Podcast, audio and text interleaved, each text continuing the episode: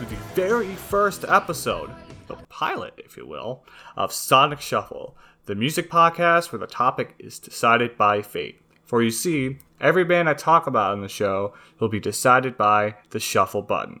Whether I shuffle from my like songs on Spotify or a friend's playlist, almost, almost every band is eligible for an episode, no matter how big or small. But before I kind of go further explaining the uh, concept of the show, I should introduce myself. My name is Andrew Mullin. I'm a recent graduate from Central Michigan University. I'm a reporter, I'm a cyclist, and most relevant to this podcast, a big old music nerd. Some of the genres I like primarily revolve around, you know, punk music, alternative music, you know, rock in general, metal, if you will, as well. Also, like a lot of folk music. I enjoy some soul, some funk. Get to get to hip hop recently. Um, I mean, it just kind of goes on. I'm kind of all over the place. Uh, at least that's the way I like to think. So, hopefully, that will give us a good wide array of stuff uh, to talk about on the show, um, which will make sense here in just a second. This is not my first music podcast either. In fact, when I was at CMU, I worked at the student, uh, the school's student media platform, Central Michigan Life. There, I co-founded the music podcast Soundcheck.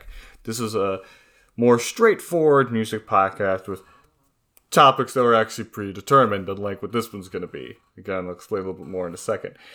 Anyways, enough about me. Let's talk about this crazy endeavor I'm setting out on for some reason. So, picking the band, that I'm talking about for an episode, it's pretty straightforward. I'll go to my Spotify Lite songs, or perhaps my own collection of digital files. Yes, I still listen to those. Not everything's on Spotify after all.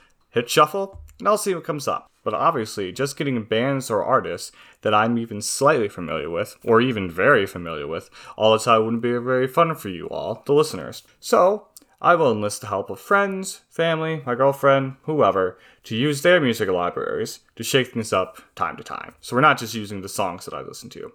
I'll also use Spotify playlists, whether created by other Spotify users or Spotify themselves, to get out of my song library, if you will, or perhaps specific genre playlists. If I we've been kind of in, let's just say we've been getting a lot of metal songs recently on the show, or metal bands, I should say. I would go to maybe like, okay, we need to lighten things up a bit. Let's let's go to you know modern folk playlists. Maybe I'll shuffle from there so we can get a little bit of diversity, if you will.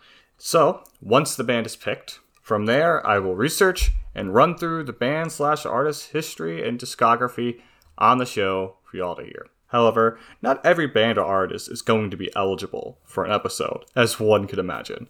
First, uh, this band or artist must have at least two albums, or at least an album and some EPs. They also must be researchable online. Like, if I can't find any information on them, I'm I going to do an episode on them if they're like that obscure.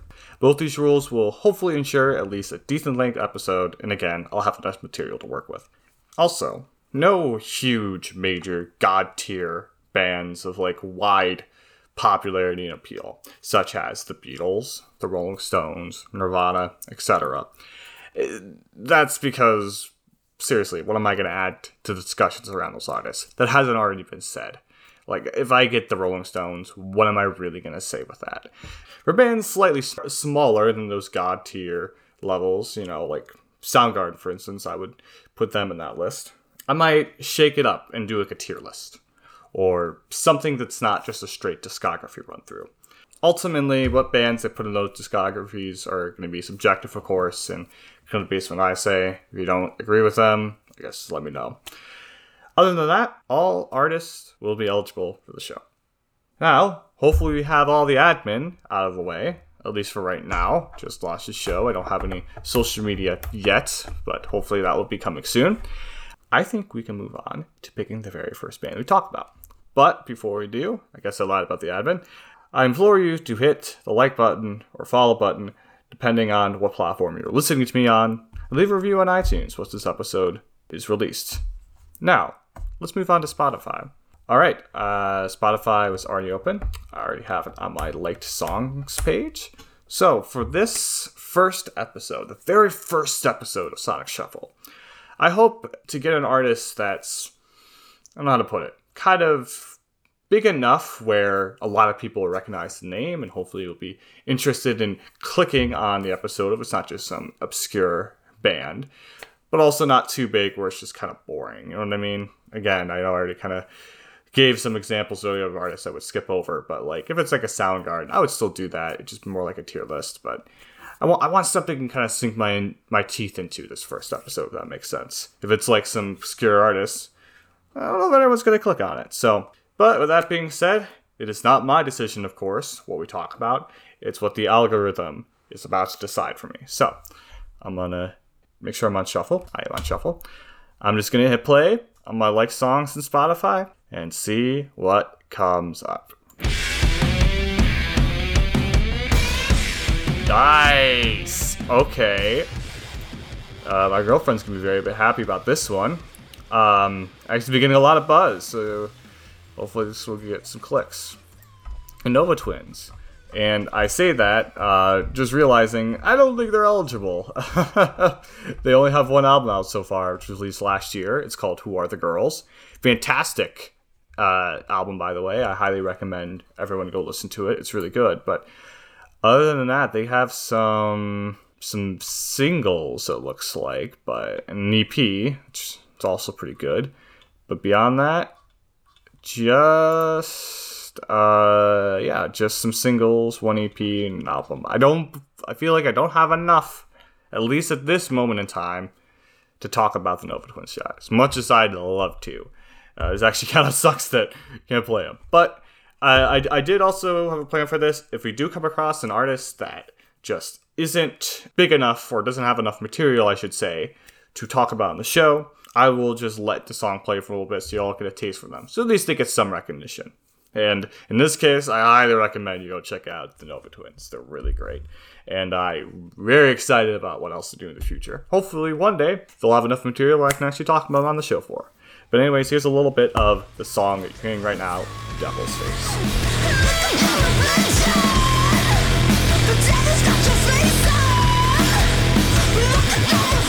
Alright, so the first artist that came up didn't really fit the criteria.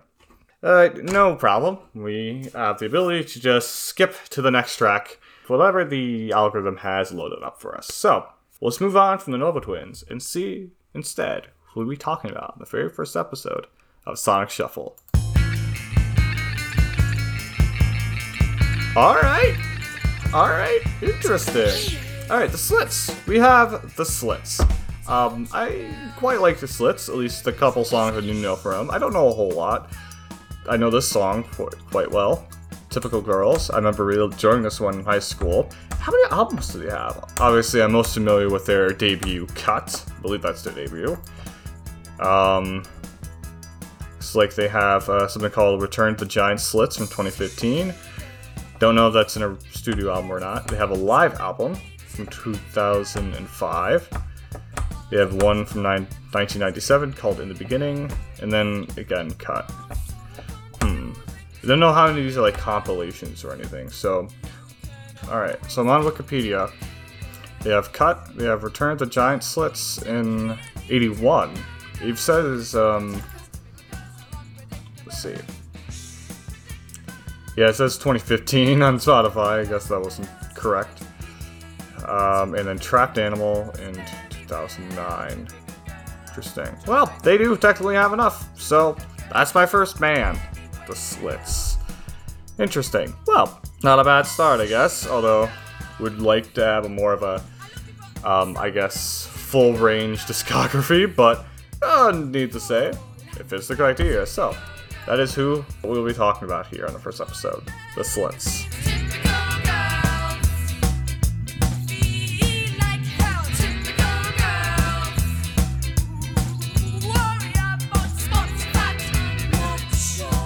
Alright, so, welcome back everyone. Even though it's been like mere seconds for you, it's been a lot longer for me. Uh, but but I have come back and since listened to pretty much everything as far as I can find that is under the Slits discography and anything adjacent to it as far as projects from other band members, I should say, that they did after the Slits broke up. Because spoilers, they broke up.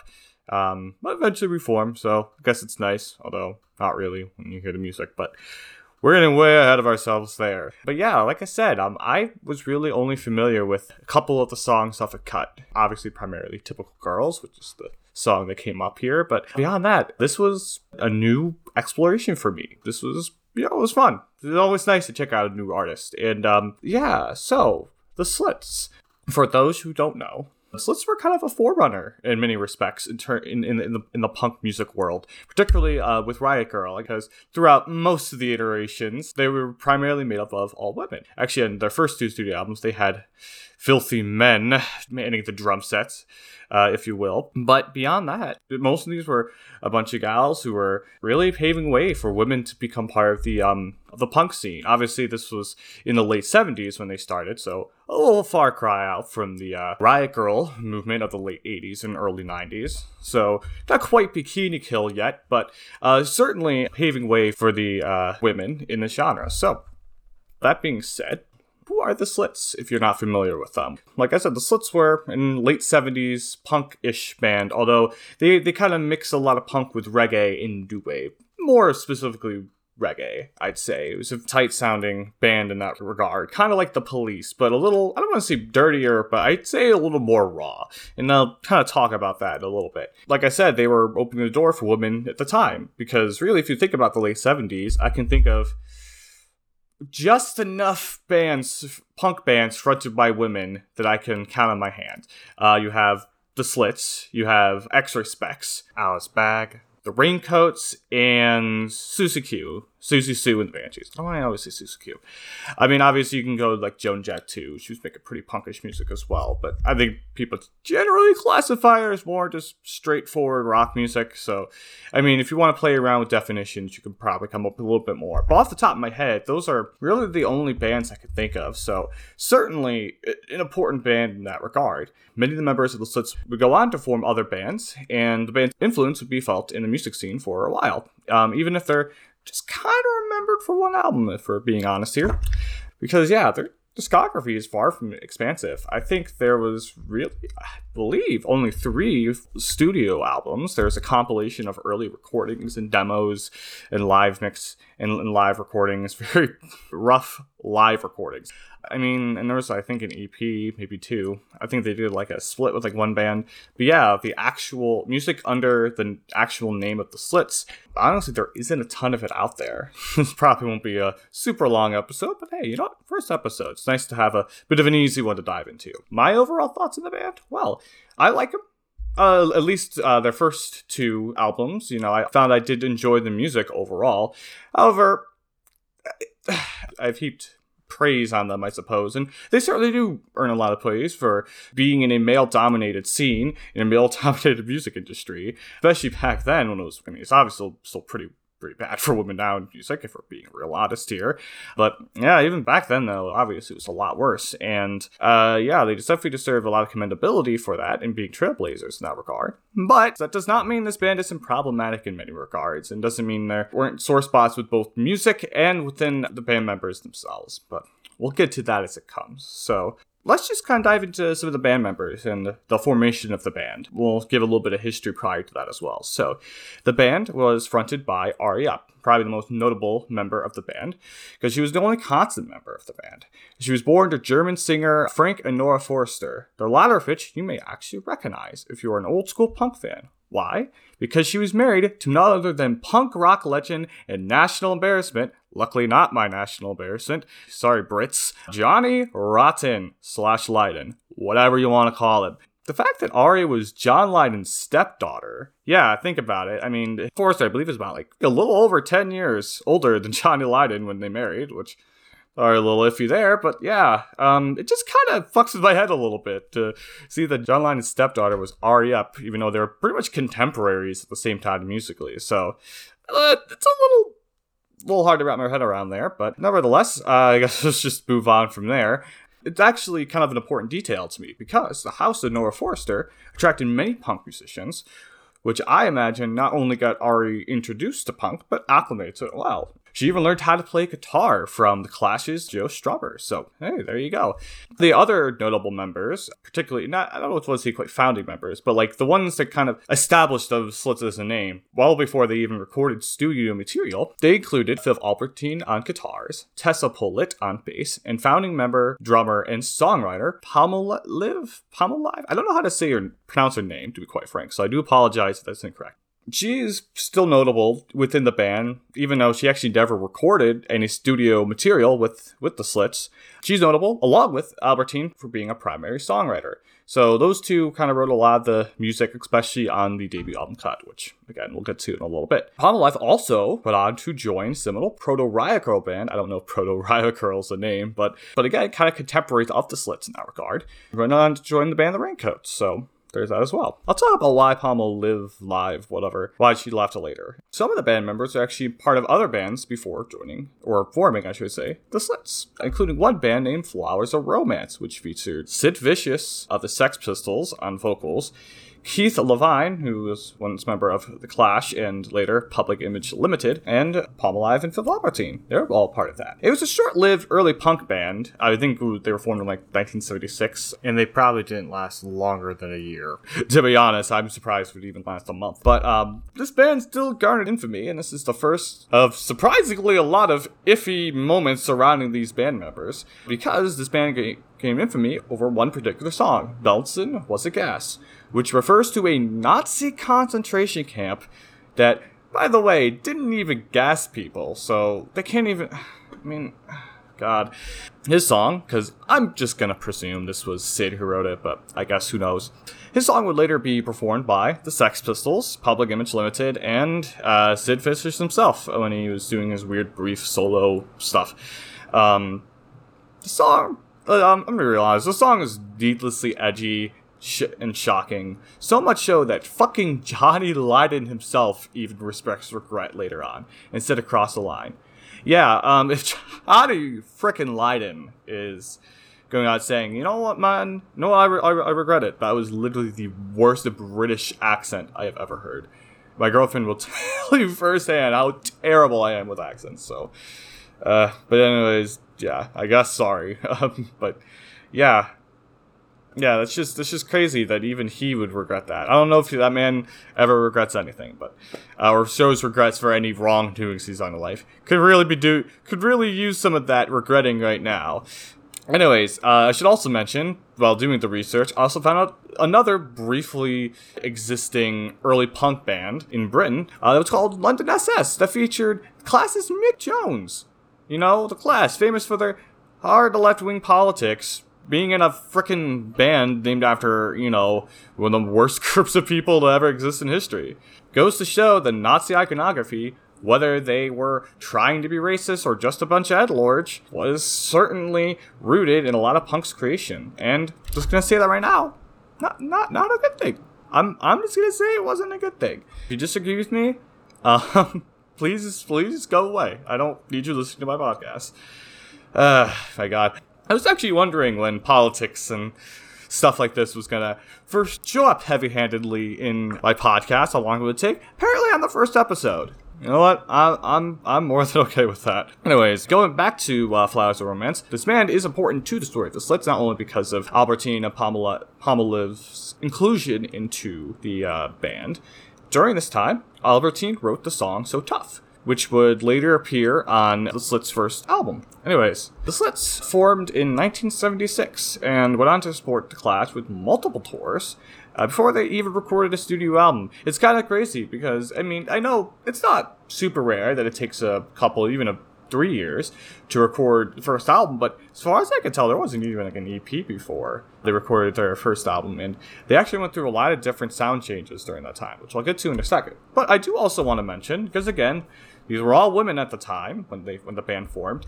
The, the band faced a lot of sexism during these these tours and you know playing shows and whatnot, as you can imagine. I watched a collection of interview clips from different documentaries, and uh, their manager at the time said uh, the band had to actually pay off the bus driver who's also driving the Clash around. This was during the uh, White Riot tour.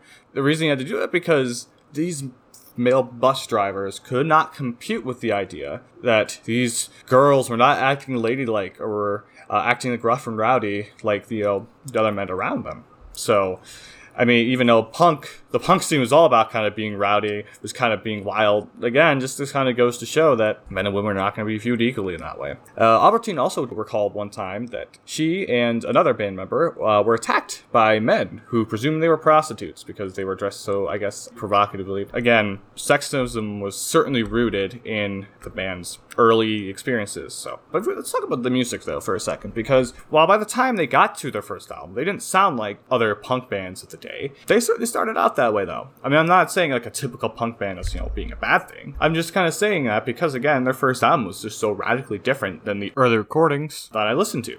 If you go on Spotify, you can find a lot of these early live recordings from the compilation in the beginning. It's more, they had more of a you know, like I said, standard aggressive punk sound with a lot of energy. I mean, and they sounded like they were pretty decent. You know, let's face it, a lot of these bands, including the Sex Pistols, who couldn't play their instruments very well, particularly Sid Vicious, so uh, they certainly sounded pretty solid for, you know, a couple of, you know, punk players who hadn't really been practicing for too long, I don't think, before they had formed. So they're pretty good sounding. But unfortunately, I say good in the sense of how they're playing. The recordings themselves are pretty rough. There's multiple times. This is is on Spotify, I should add, where these uh, live recordings kind of like a, just a bunch of bright ass loud feedback and it just kind of squeals in your ear. It's not it's not fun, but um, through that stuff, I can make out some pretty solid punk music. You want a, like a good comparison to make from their earlier sound to what eventually ended up on their first record. You could listen to the song "Shoplifting" because there's an early recording uh, of it on on Spotify. And since I've kind of talked so long without playing any music, let's listen to that early recording of "Shoplifting."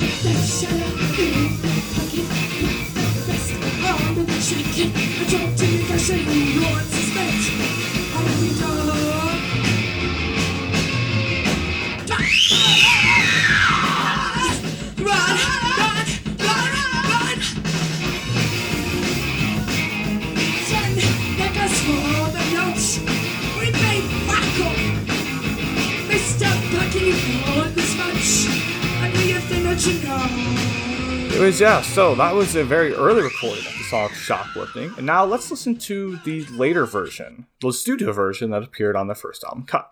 Put in me pocket, put the rest under the jacket. Talk to the cashier, suspect. He does, he does, do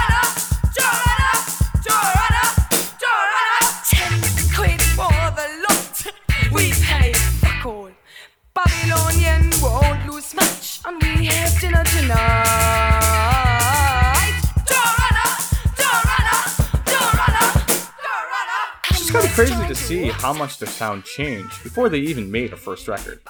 Uh, speaking of that first record, let's talk. Let's talk about Cut. Well, not quite yet. We still have a little bit of uh, history to go through there. Primarily being the exit of Palmolive when she went to join the band The Raincoats, who was, by the way, replaced by a drummer of the name Budgie. Obviously, it's a stage name, who was a member of Siouxsie and the Banshees. So uh, there's been a lot of speculation as to why she left uh, prior to the release, and I should even say recording of Cut, with many claiming, including herself, that it was due to her refusing to be a part of the album cover of Cut. Well, why would the album cover be a big deal? Well, if you've never seen it, it's pretty much a primarily purple border, and it features a photo of the other three women of the band naked, covered by loincloths on the bottom and a layer of mud on top. Albertine later claimed that Palmolive was actually asked to leave the band. So I don't know which which one's true or not. Obviously, it's hearsay, but whatever the case is, I don't really actually have much else to say about Palmolive. She doesn't really play much into the rest of the Slit story. But I do want to mention that after being in the Raincoats, I forget when the Raincoats dissolved. I don't think it was super long after the formation, maybe like uh, five years or so. It could be wrong though. Palmolive left England to move to Massachusetts, where she joined a church named Victory Chapel. I forget there's a certain part of it, but Victory Chapel is certainly uh, the shorthand of it. And joined their extreme right wing views before leaving a few years later after, and this is according to the Wikipedia article, uh, recognizing the church's troubling characteristics.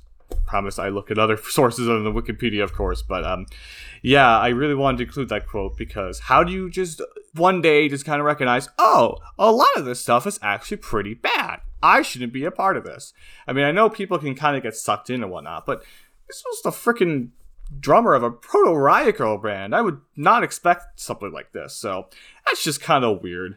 But anyways, yeah, I don't have much else to say about Palmolive. Maybe if I get the raincoats, I believe would technically qualify for for this episode if they ever came up in shuffle.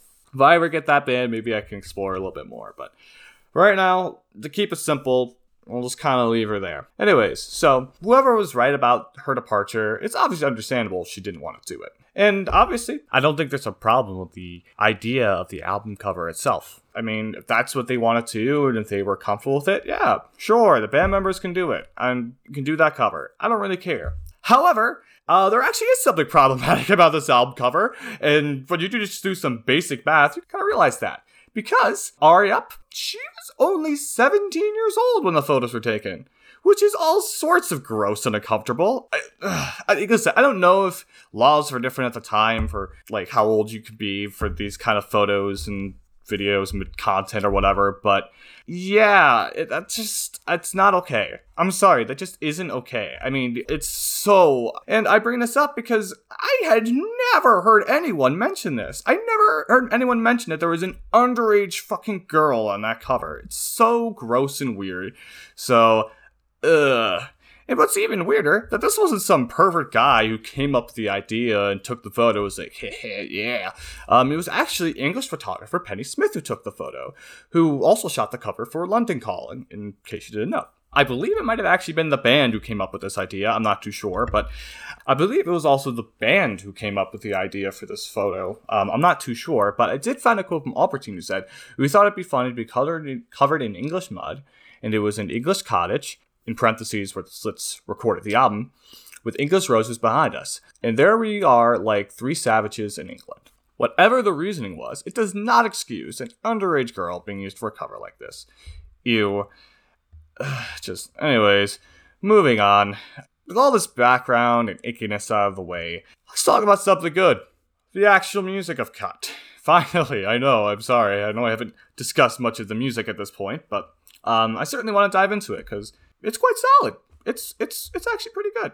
The, the album, which was released in 1979, by the way, has strong reggae beats and tight rhythms. The instruments sound great and add a slightly forceful, aggressive edge to these reggae beats, which I'm presuming is where the punk aspect of this music comes in. The producer of this album was Dennis Bovell, a Barbados-born reggae guitarist and bass player, who is based in England and uh, who's still alive, I believe, and has decades of playing this kind of music under his belt. His production really helped uh, help with this album's tight sound.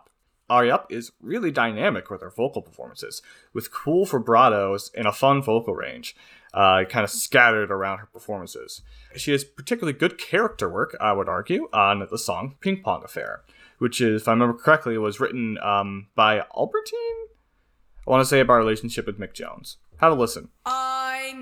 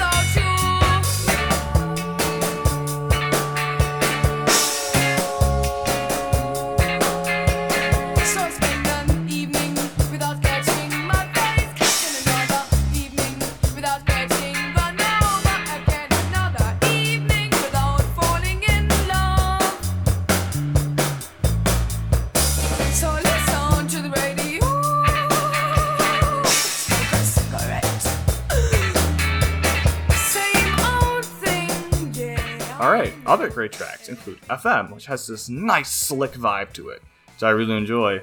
Again, take a listen to it.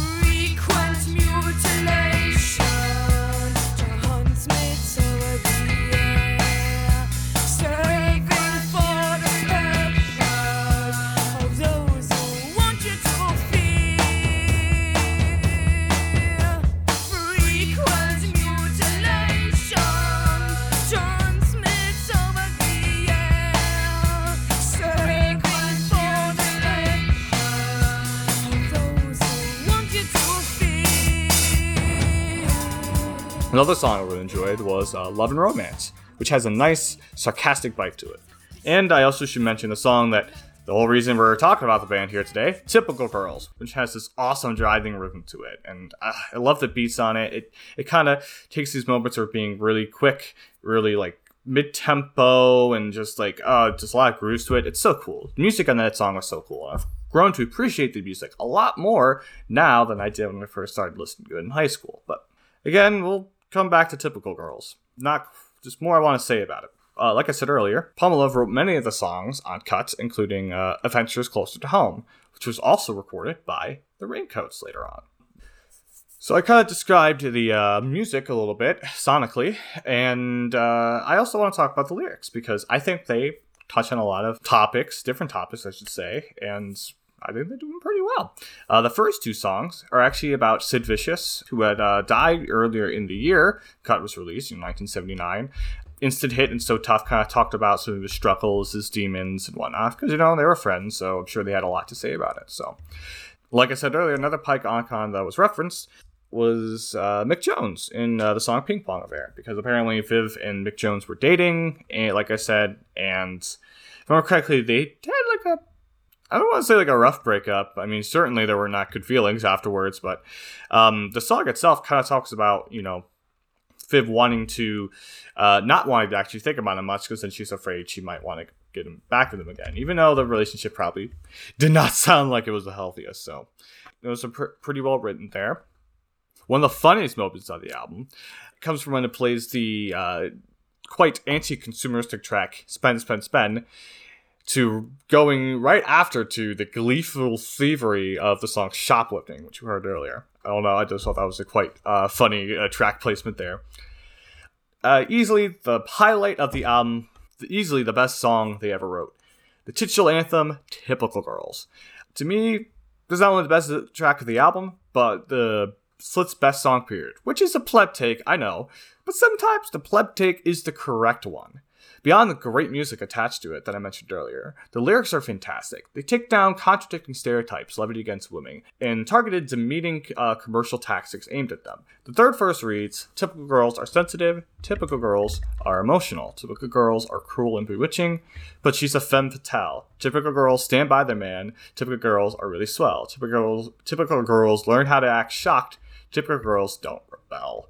Um, obviously, talk about how women are just controlled how to act in just every from every facet of society. I mean, it, it's obviously I am a filthy, dirty man, and I have never lived as a woman in this country or anywhere on Earth. Obviously, so I don't know what it's like firsthand, but uh, I can certainly tell you from having interacted with, you know, women, that'd be a pretty accurate take. I mean, it's it's it's uh, even today still. I mean, that message rings loud and true. Unfortunately, I mean, it's such a hard thing to try to please society and men and everyone, and it when they shouldn't really have to at all. In fact, they should have to at all. So, it's, it's I think that's a quite um, meaningful verse there.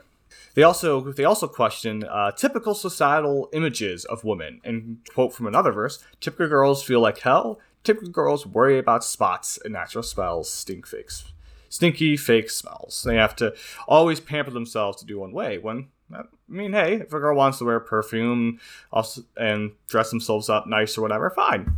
Absolutely should be allowed to. That's what they want to do. No one should be forced to, which I think what this song's trying to make out.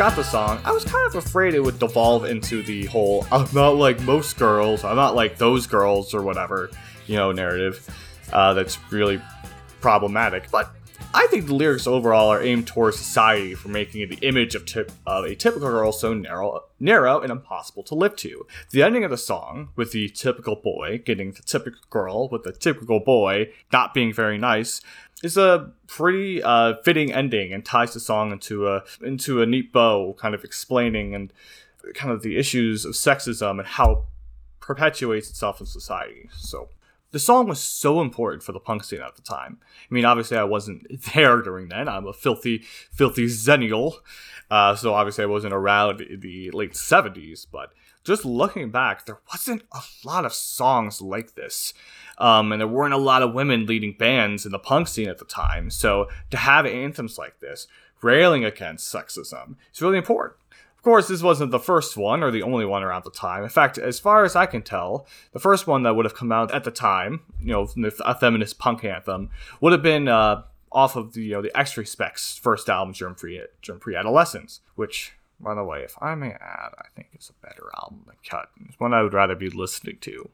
I mean, I still like Cut a lot, but yeah, I mean, I think the X-Ray Spex's only album smashes anything the Slits ever did musically. Uh, again, I'm not trying to take away the Slits, Slits in that regard.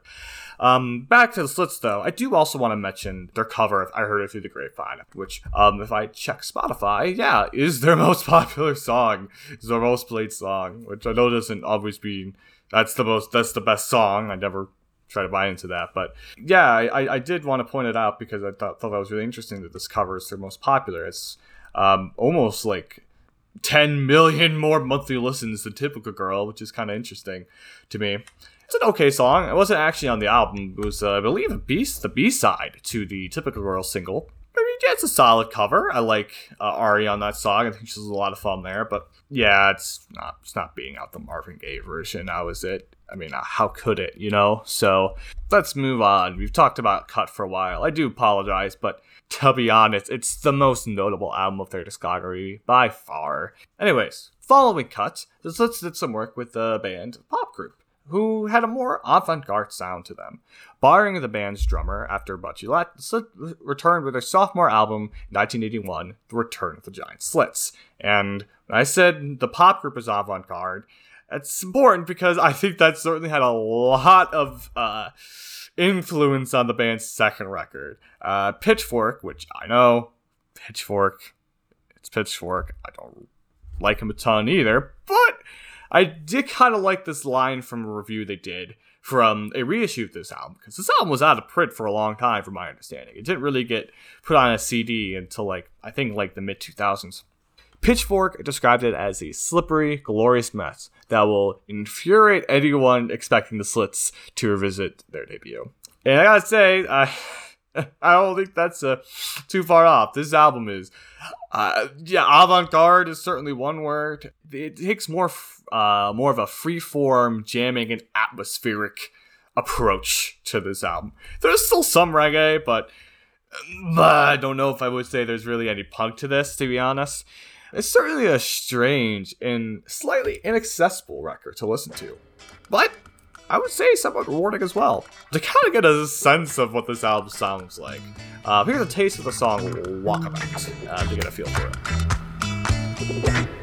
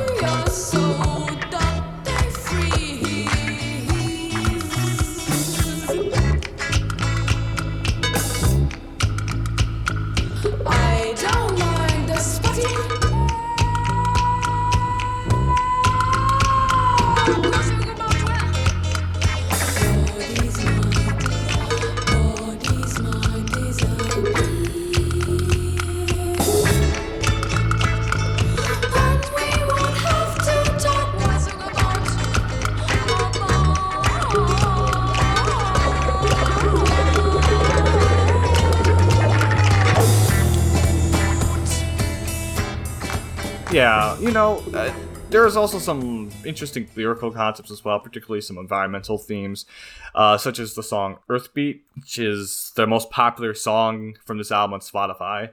Again, I know that doesn't always mean much, but I just thought I would mention it. So, you guys take a listen to Earthbeat as well.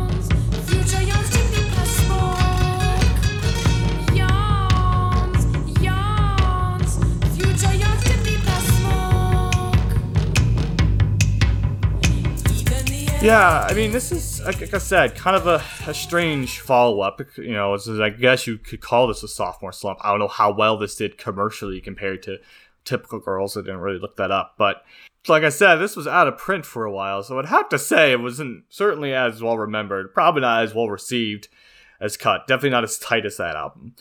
And overall, not as good, not as solid, but I kind of liked it. I mean, for the kind of weirdness of it all, and it, there were certainly some interesting sounds happening. I mean, I don't know. This it kind of felt like you're on another plane, kind of, and not like you were high. I mean, maybe this would be fun on certain substances. I don't know. I don't really partake in drugs or whatever. Not really my thing, but hey, maybe it'd be something if you uh, aren't afraid of getting a little, little too scared. But it's worth a listen if you like the first album a lot and you just really want something for the slits. You're not going to get everything, but you get something. Or if you like more esoteric and kind of stranger music, uh, you get a kick out of this. Unfortunately, the band didn't last too much longer after this, breaking up in 1982. I couldn't find a reason as to why the band broke up, but maybe they were looking to pursue other projects, because actually, Ari Up actually joined another band, the New Age Steppers. Before uh, the Slits broke up, I believe, if I'm going to double check my years here, yeah, uh, the first album of the New Age Steppers uh, was released in 1980. So she was already kind of dabbling in other uh, music projects uh, before the Slits had broken up. And uh, this is certainly new wave and reggae. No, no punk here. That's their sound. And she sang on all four of the records. I could only find four, I believe, and I believe she sang on all four of them. Not certainly three of them. Personally, though, eh, this is nothing really to write home about. I mean, it, it maybe a lot of people will get something out of this, but honestly, the new wave reggae sound. I mean, the police did it well. Uh, you know, but eh, by the time they got like the police got really synthy, they weren't doing as much like reggae stuff, and they still kept things really energetic. Uh, the new steps, new age steppers, from what I found, weren't as high energy as the police, so I didn't get as much out of it personally. But maybe it's something you would enjoy. Certainly not terrible. If you really like these, really like this kind of music, certainly something I should check out. To give you a little bit of taste of the New Age Steppers, here's a song off their debut called Love Forever.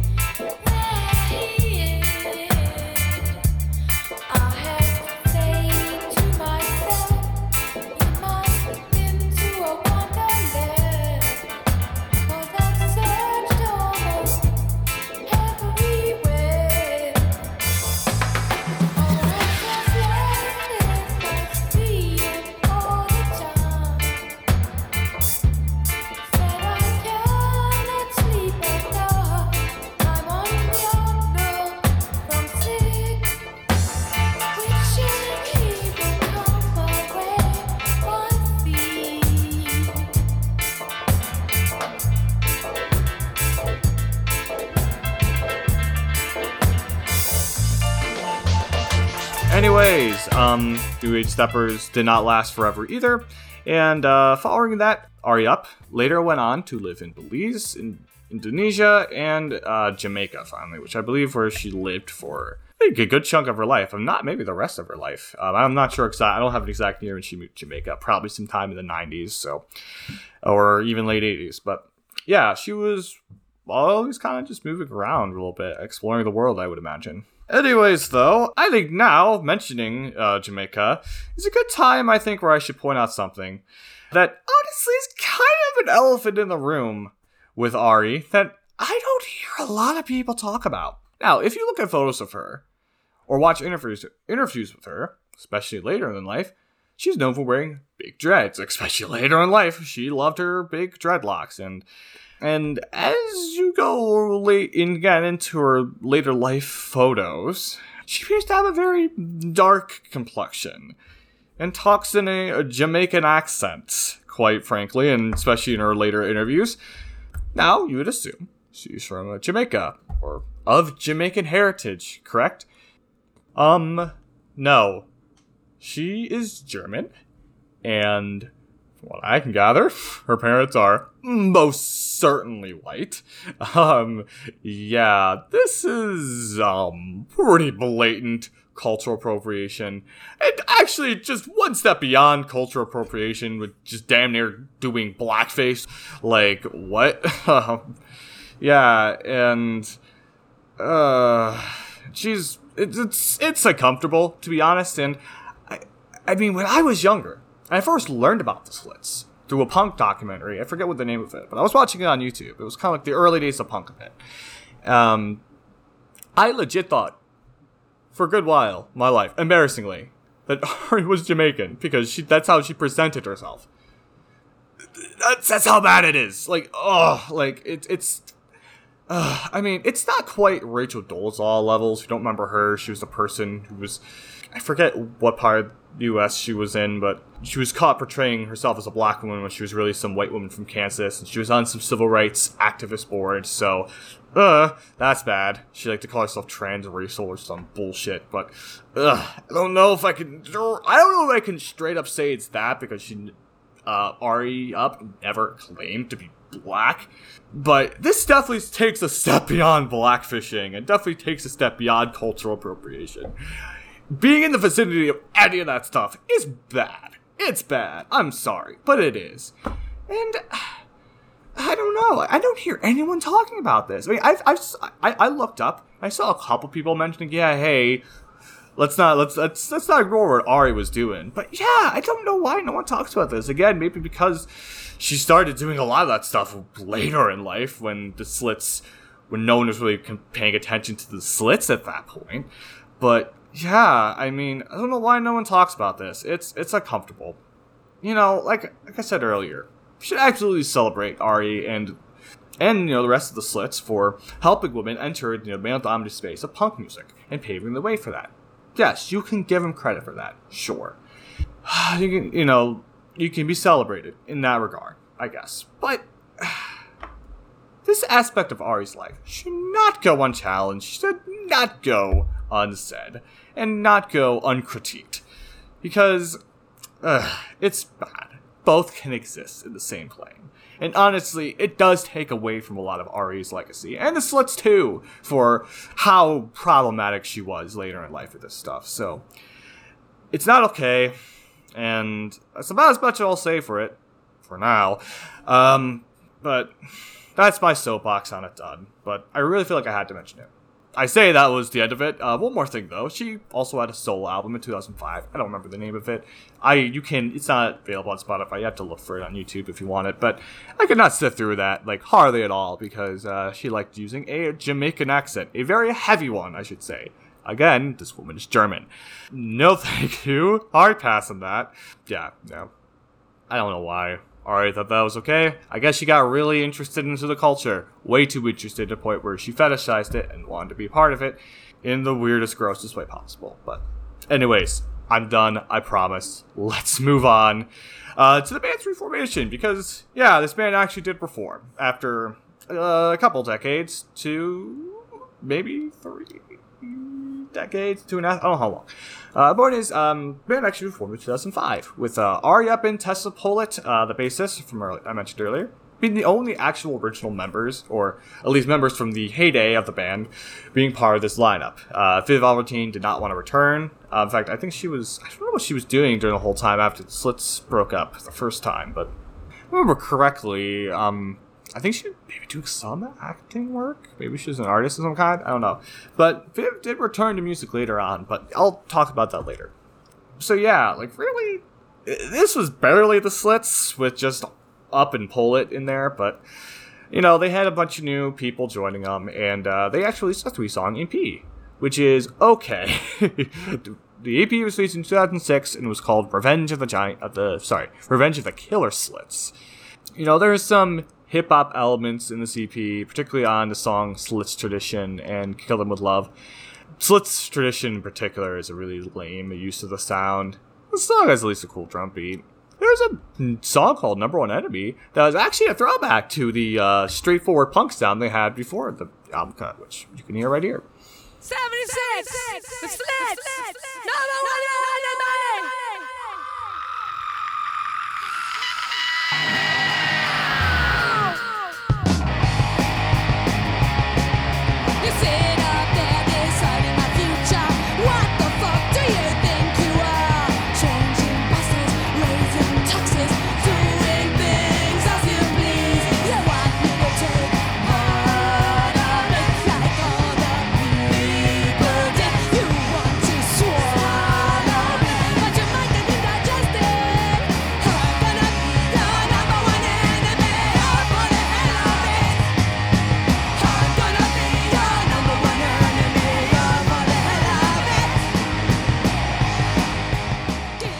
Quick aside here from editing Andrew, because um, as I was uh, going to put the uh, music into this episode, I realized that Number One Enemy is actually uh, an older song there, so I believe so because it appeared on that compilation of uh, earlier live recordings. So I thought I would just mention that before anyone, uh, you know, uh, castrates me for getting that wrong.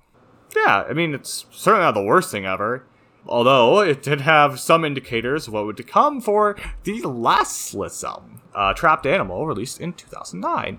This is a weird one because, unlike the EP, but like the Ari uh, solo album that I mentioned earlier, this is not available on Spotify. And uh, I could only listen to this through like a YouTube upload. Um, it's quite bizarre. Um, I don't see a whole lot of chatter online. I think Pitchfork reviewed this. It wasn't them, it was someone else. Maybe it was Consequence of Sound. I don't quite remember, but I think they gave it an okay rating, maybe like a six or a seven. Actually, a seven maybe was a little too um, hopeful because, yeah, this isn't a great. I'm gonna be real honest here. This album's kind of rough. It, it's it, it's not the worst thing ever, but eh. I mean, there's some oak. There's some there. There's a lot of good and bad with this record. You get, a lot of give and take. Like for example, the song "Ask Ma," which I believe is the opener, has some good feminist lyrics to it. You know, kind of talking about like, ugh, woman, why do I always got to be like a mother to these shitty men? You know, all right, fine, good enough. But the song itself was highly repetitive. Pay Rent had a similar issue too, with decent lyrics with really lame backing music to it. I believe the only single, or at least one of the singles off this record, I don't know if there were more than one, was the song Lazy Slam, which uh, I saw had a music video of it on YouTube, which is why I'm it was a single. Uh, but I didn't watch it because uh, this song is dreadful. I didn't want to hear it again. Um, yeah, the auto they used this awful sounding auto tune on Ari's voice, and these just terrible drum sounds there too. I'm pretty sure Ari's also using her Jamaican voice on here, which, by the way, there's another song on this album uh, called Reggae Gypsy that's pretty bad. Like, it's they're making all these crazy, like, animal sounding noises, and they you're a reggae gypsy, which, I- mean, she's definitely not Jamaican. I mean, maybe she's gypsy. I, I, I guess that's a possibility, but I, uh, I, I'm, I'm just gonna assume not. Yeah, that song's pretty pretty problematic. I don't want to say anything more about that one, but yeah, back to Lazy Slam. Uh, you know, and Ari sounds really rough on the points where she isn't using autotune. And honestly, throughout this whole record, Ari sounds pretty inconsistent, but more or less on the bad side. Like her dynamic, fun vocals have long since passed since the days of Cut, you know, and uh, uh, Return of the Giant Slits. She's like barely singing on Lazy Slam. And uh, yeah, it's it's rough. There's also these weird techno beats all over this album, and they sound cheap, awkward, stupid, ill-fitting, and just plain dumb. I had to fit all those adjectives in because I was really not enjoying hearing those. Least the Rejects is an o- is an okay guitar-driven punkish track, but honestly, the the song uh, was it uh, number one enemy off the weird three song EP they had was better than that. I mean, come on. The only solid track on this album that's worth listening to at all is uh, Partner from Hell. Ari sounds good on this, actually. It's one of the few tracks he does sound, you know, serviceable, with uh, some good inspirations and beat behind it. The guitar tune itself is actually quite nice. Take a listen.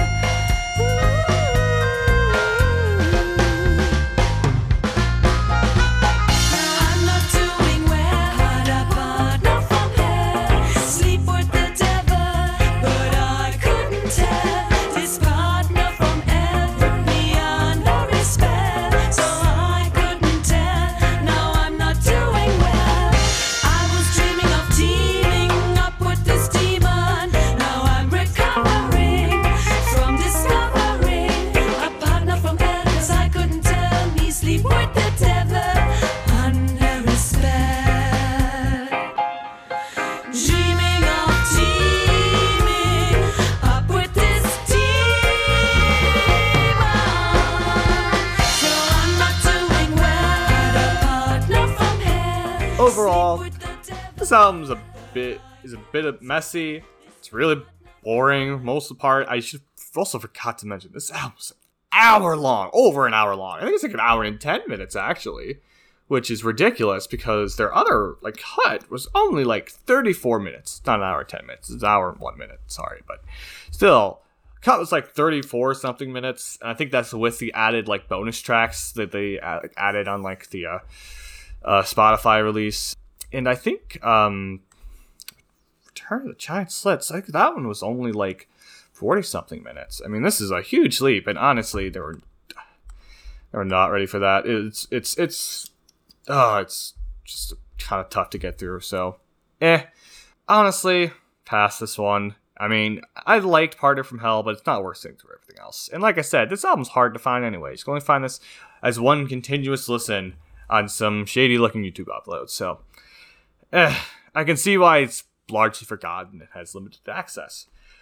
However, I will say there may have actually been something. There was actually not may have definitely something going against this band at this time. I don't know how well it was known to the other members or to the listening public, but uh, Ari was actually not long for this world following that record. As the album was being recorded, Up was battling an illness. She was diagnosed with breast cancer in 2008, only a year before the album itself was released. And uh, she performed live shows while doing it and played on the album, which may have explained why she didn't sound the best at times. She didn't want to go through chemotherapy though, uh, which John Lydon went on to weirdly say who refuses chemo because they didn't want their Rasta locks cut off.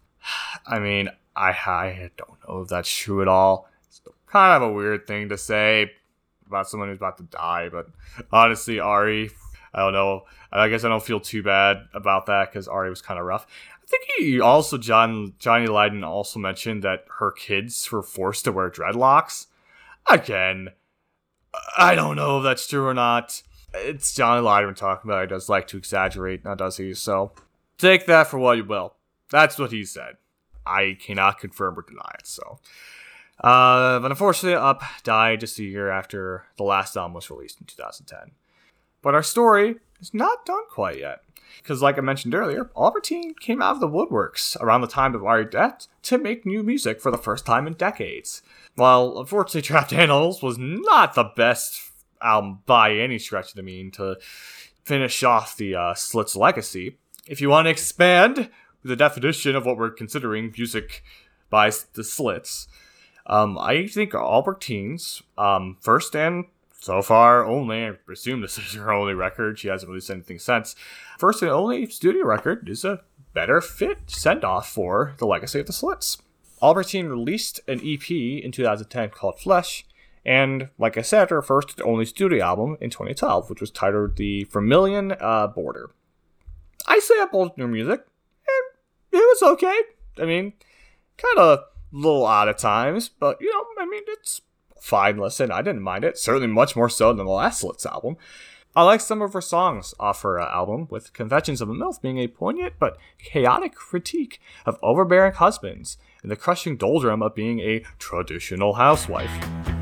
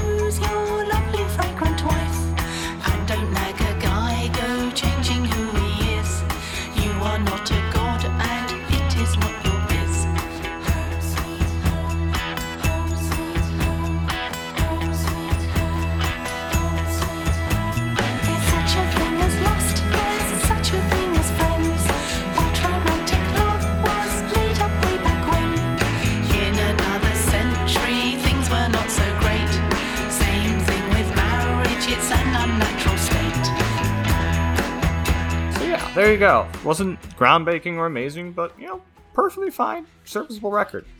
Uh, you can find both the EP, that album, and I believe a Christmas song as well, all on Spotify. So if you're interested, go ahead and check it out. And that is where the story of the Slits ends.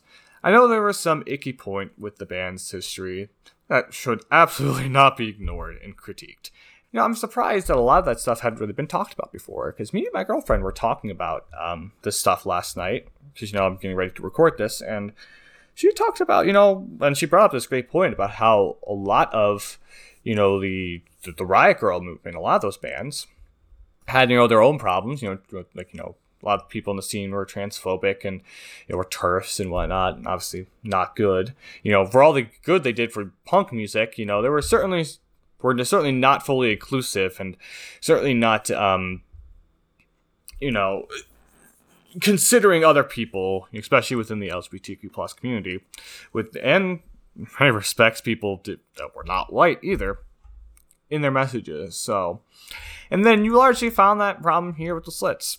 But you cannot deny the fact that they opened the door for later Riot Grrrl musicians, um, and cited by many other bands, including other musicians like Kurt Cobain, to uh, start you know start making music, and at least cited them as a favorite. So, you know, it, you know, for all, all the all like the weird, harmful stuff they did around them, I mean, yeah, they did some good too. So, like a lot of things in life, there's are a mix of gray, not black and white.